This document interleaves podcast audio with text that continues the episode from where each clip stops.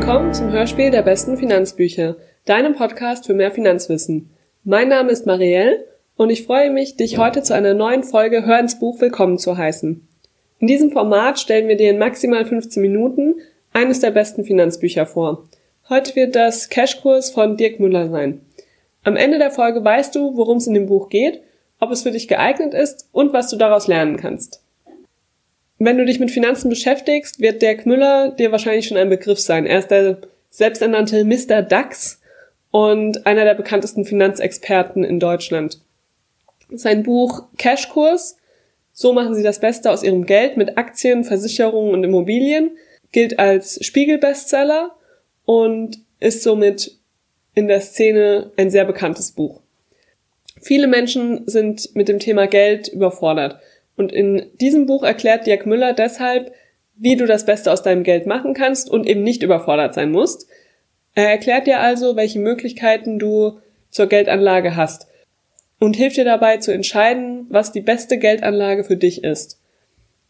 All diese Themen bringt Dirk Müller in einer gewohnt humorvollen und für jedermann leicht verständlichen Art in vier Kapiteln auf den Punkt.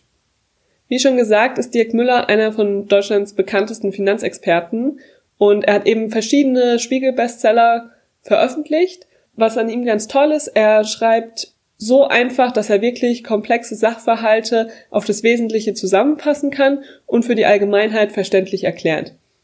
In diesem Bu im Buch Cashkurs erklärt er den Umgang mit Geld, dass das eben mit Risiken verbunden ist und für die meisten von uns ein unangenehmes und auch reizvolles Thema ist. Dirk Müller erklärt dann fachspezifisch, ohne dabei zu fachsimpeln, worauf es ankommt.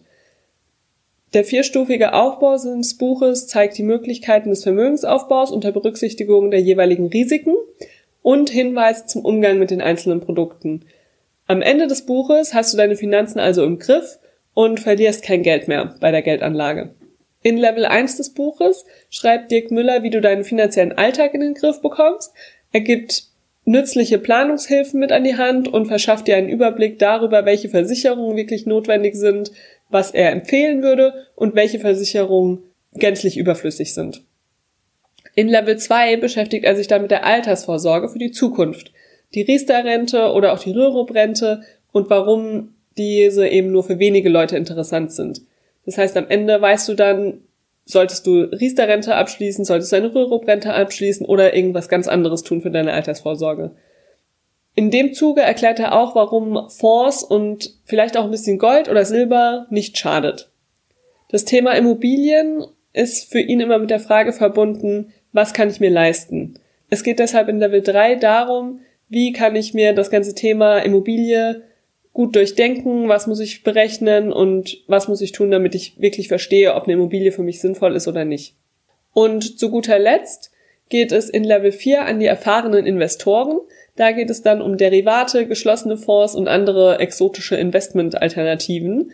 Außerdem erklärt er dort auch, welche ähm, Internetseiten dir helfen könnten, wenn du dich näher mit dem Thema Finanzen beschäftigen möchtest. In diesen vier Leveln erklärt Dirk Müller Schritt für Schritt und klar und unterhaltsam, was es mit Finanzen, Versicherungen und Anlagen auf sich hat. Insgesamt hat das Buch 416 Seiten. Es ist aufgeteilt in vier Kapitel, also die vier Level. Und was du in diesem Buch auf jeden Fall lernst, ist, was für einen groben Überblick über unsere Finanzwelt wichtig ist. Du lernst die wichtigsten finanziellen Grundlagen und Praxistipps von Dirk Müller kennen und verstehst, was die wichtigsten Vor- und Nachteile von verschiedenen Finanzprodukten sind. Um jetzt mal einen kleinen Einblick in den Schreibstil zu geben, möchte ich gerne einen Abschnitt aus dem Vorwort vorlesen, der über die Bedeutung von Geld geht. Es heißt so schön, Geld allein macht nicht glücklich. Das ist korrekt, aber ich habe noch niemanden getroffen, der gejammert hat, hätte ich doch nur weniger davon. Ein gesunder finanzieller Status trägt sehr wohl zum Glück bei. Man lebt frei, frei in seinen Entscheidungen, frei von der Sorge, ob auch morgen noch die Rechnungen bezahlt werden können. Und das gibt einem die Freiheit, die anderen wunderbaren Dinge des Lebens wie die Liebe, Familie, Gesundheit, Freunde, Kultur und Weizenbier zu genießen, ohne immer wieder an die Mahnbriefe der Handwerker oder der Bank denken zu müssen. Also auf geht's, rein ins Vergnügen und die Grundlage für ein glückliches, finanziell sorgenfreies Leben ist geschaffen, indem sie Muse haben, um sich wirklich, um die wirklich wichtigen Dinge zu kümmern. Also man sieht, Er spricht seinen Leser wirklich direkt an und versucht sie mitzureißen, dass man Lust bekommt, sich mit dem Thema Geld zu beschäftigen. Dementsprechend ist auch die Zielgruppe des Buches zu definieren.